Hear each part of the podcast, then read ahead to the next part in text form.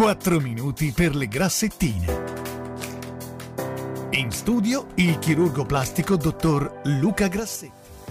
Eccoci ancora una volta a parlare di bellezza con il dottor Luca Grassetti Buon pomeriggio. e il dottor Vito Santoro. Buon pomeriggio a tutti. Allora, una tua specialità è il mommy makeover, ovvero sia quando una mamma ha un bimbo, due bimbi e magari comincia ad avere qualche cedimento nel seno e nella pancia, in un tutt'uno tu la rimetti a posto. Esatto, è la mamma rifatta. È vero. che non è- vuol dire rifattona. No, rifatta anche molto bene, molto, molto naturale, devo dire. Ecco, la mamma rifatta è la mamma che non si capisce che è rifatta, per cui in realtà sembra soltanto fatta e non rifatta. Eh, no, in- Riprende le forme naturali. Tendenzialmente cosa facciamo? Andiamo a fare una mastoplastica che può essere additiva se semplicemente è diminuito il volume del seno o anche una mastopessi se è anche Sì, sceso, certo. lavoro di sartoria più elaborato, ok? Sartoria napoletana, Ehi. sartoria napoletana, Eia. ok? Oh, oppure possiamo, anzi, e possiamo anche unirci l'addominoplastica di certo, solito. perché se uno Ah, fa un bimbo, due la pancia, puff.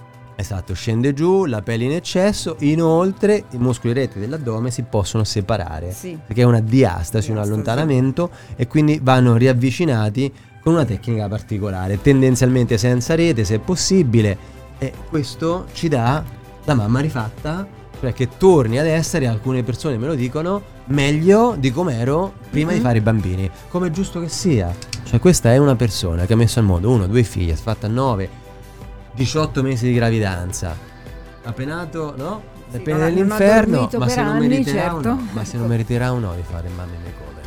Ma quanto vale questo mommy makeover per una persona del genere e per tutto il resto della vita? Cioè è un premio che secondo me tutte le donne dovrebbero avere, Ecco, o dal tut- marito sì. o anche da loro stessi. per tutto il resto della vita, ma durano per sempre questi- queste operazioni, questi trattamenti? Eh, questi trattamenti eh, hanno una durata che è legata all'età biologica della persona, quindi vanno a ripristinare, come diceva Luca, eh, le condizioni prima della gravidanza o addirittura migliorano le condizioni eh, precedenti alla gravidanza, ma non durano per sempre perché il corpo continua ad invecchiare, continua ad andare avanti l'età biologica del paziente, per cui possiamo rallentare questi processi di invecchiamento attraverso diversi trattamenti conservativi. Quindi la sinergia tra medicina estetica e chirurgia plastica ottiene i risult- eh, per ottenere i risultati migliori.